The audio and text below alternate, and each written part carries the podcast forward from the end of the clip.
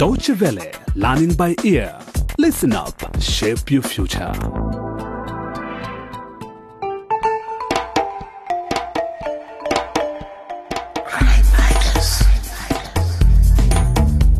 Welcome to Crime Fighters The Radical Journey. It's the last episode in the series. And in Kululaland, the police are closing in on the truth about the death of Zorah Kassim. After weeks of trying to find out who helped her carry out the suicide bomb attack, Cadet Inspector Jude has just learned that Zorah was in love with the warlord Scambo. Inspectors Brenda and Jude don't know this yet, but the commissioner has been conducting his own inquiries with the help from a very unlikely ally. What has he found out? All will be revealed in this final episode entitled With a Heavy Heart. So, Jude, Brenda, it's time to tell you what I've managed to find out about Honorable Kassim. Yes, Mr. Commissioner, sir. We're listening. I planted a mole in his office.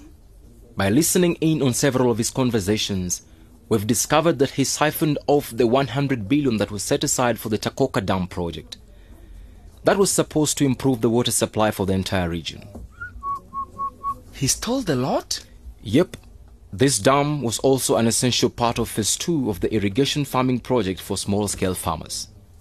But where did all the money go? We haven't been able to trace much of it, but we can confirm he bought some properties abroad. How did he intend to cover it up? Someone was bound to find out. Not necessarily. Not if you create other problems to distract both public opinion and your fellow politicians. Hence, the current insecurity. What do you mean? You see, when there is unrest and terrorist attacks, like those carried out by Scambo and his people, money gets redirected into boosting security. That's where Kassim comes in. He's the Commissioner of Finance, remember? But that's not all. He also deals in small arms. This is insane. So even if Honorable Kassim didn't kill his daughter with his own bare hands, it means he's part of the system that killed her. Well, we have enough proof now to arrest Honorable Kassim. So I suggest we arrange to visit him at home this afternoon. Sir, you know I said I was onto something? If we are going to Honorable Kassim's house, I'd like to take someone with us. Take someone? Jude, what are you talking about? Sir, I promise it'll help our case. Let me explain. All right, I'm listening.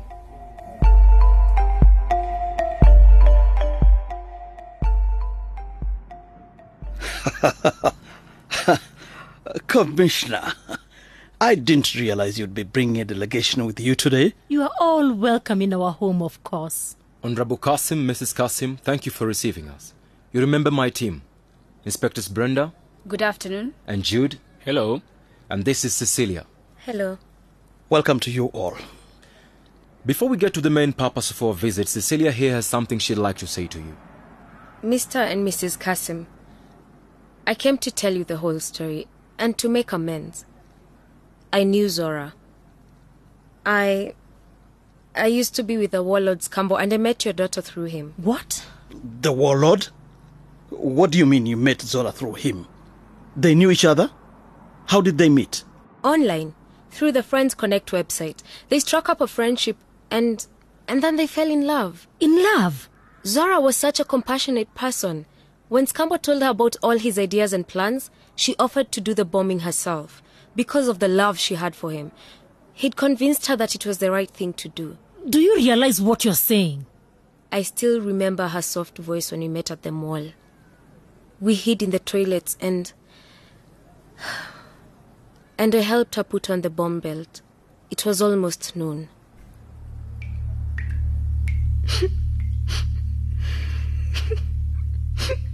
The string is here on the right. All I have to do is pull, and it will be over. Zorah, I really admire you, but are you sure you want to do this?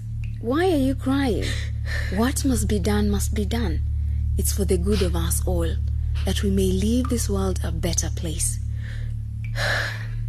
You seem to have made up your mind. Nothing I say is going to change it. No. What must be done must be done. I've never seen anyone so brave. It's okay, Cecilia. It will be over soon.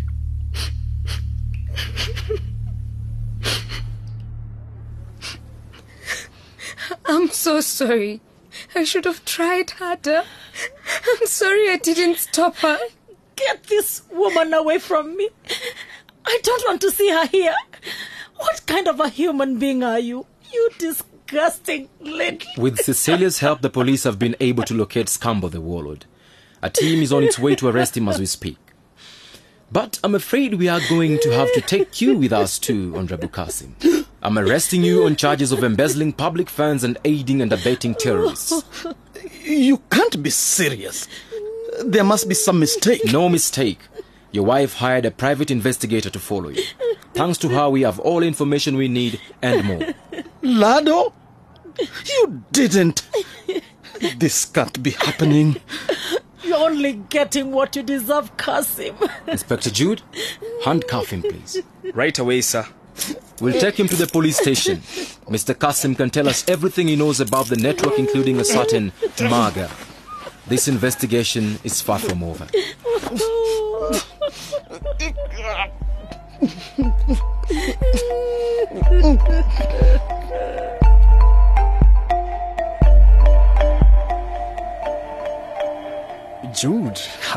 it's you. Hello, Bobo. I'm sorry I haven't visited you here in prison for so long. Yeah, it's been a while. Last time you came was. what? Almost two months ago? I was really angry with you for lying about being a cop. I know, Bobo, but everything I did was to try and protect you. Yeah, I realize that now. It's okay. Anyway, I came to tell you that things are much better for your family now.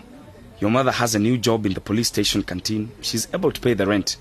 And your little brother is back on his feet. That's good to hear. Listen, Jude. I've had a lot of time to think here in prison. I tried to join the SWAT Sages because I couldn't get a job and I was desperate to get money for my family. But that can't be the only way. Of course not. So, I've been thinking I can't let other people fall into the same trap, being manipulated by a terror group. They pretend to help you, but they're just using you. I want to try and help put a stop to it. It's even going on right here in prison. What are you thinking of? Creating a group, a movement against radicalization in prison. Hmm. We need to have discussions about other ways of dealing with things, finding other solutions. I've already talked about it with the supervisor. In fact, we're about to start the project. Bobo, that's great. Maybe I could suggest to Cecilia that she does the same in the women's prison. And you know, there are good things happening on the outside now as well. In the youth hangouts like Ziggy's. Oh, yeah? Lado Kassim and Zorah's best friend Patricia have been meeting a lot lately. They've been thinking about how to prevent other young people going down the same path as Zorah. So they founded an NGO to tackle these problems at their source. Ah, really? Yeah, it's called uh, Kulula Youth. And the members have been talking to the youngsters about their microfinancing program. Mm-hmm. Now they regularly give advice on how to start a small business. Nice. The NGO has also launched a community radio working with young people. They report about issues in the region, social problems, whatever affects them. And they are doing really well. Sounds cool. It is. I'm sure they'd be interested in reporting on your movement in the prison. One of their goals is to raise awareness about terrorist groups and their recruitment methods. Well, I can certainly tell them a thing or two about that.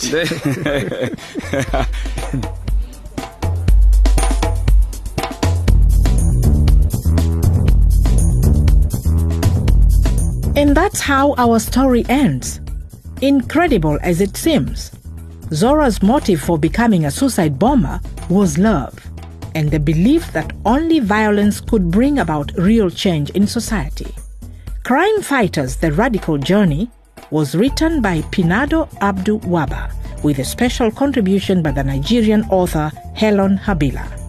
If you want to listen to any of the episodes again, please visit our website dw.com slash crime fighters. You can also share your comments on this story on our Facebook page. Thanks for listening and goodbye.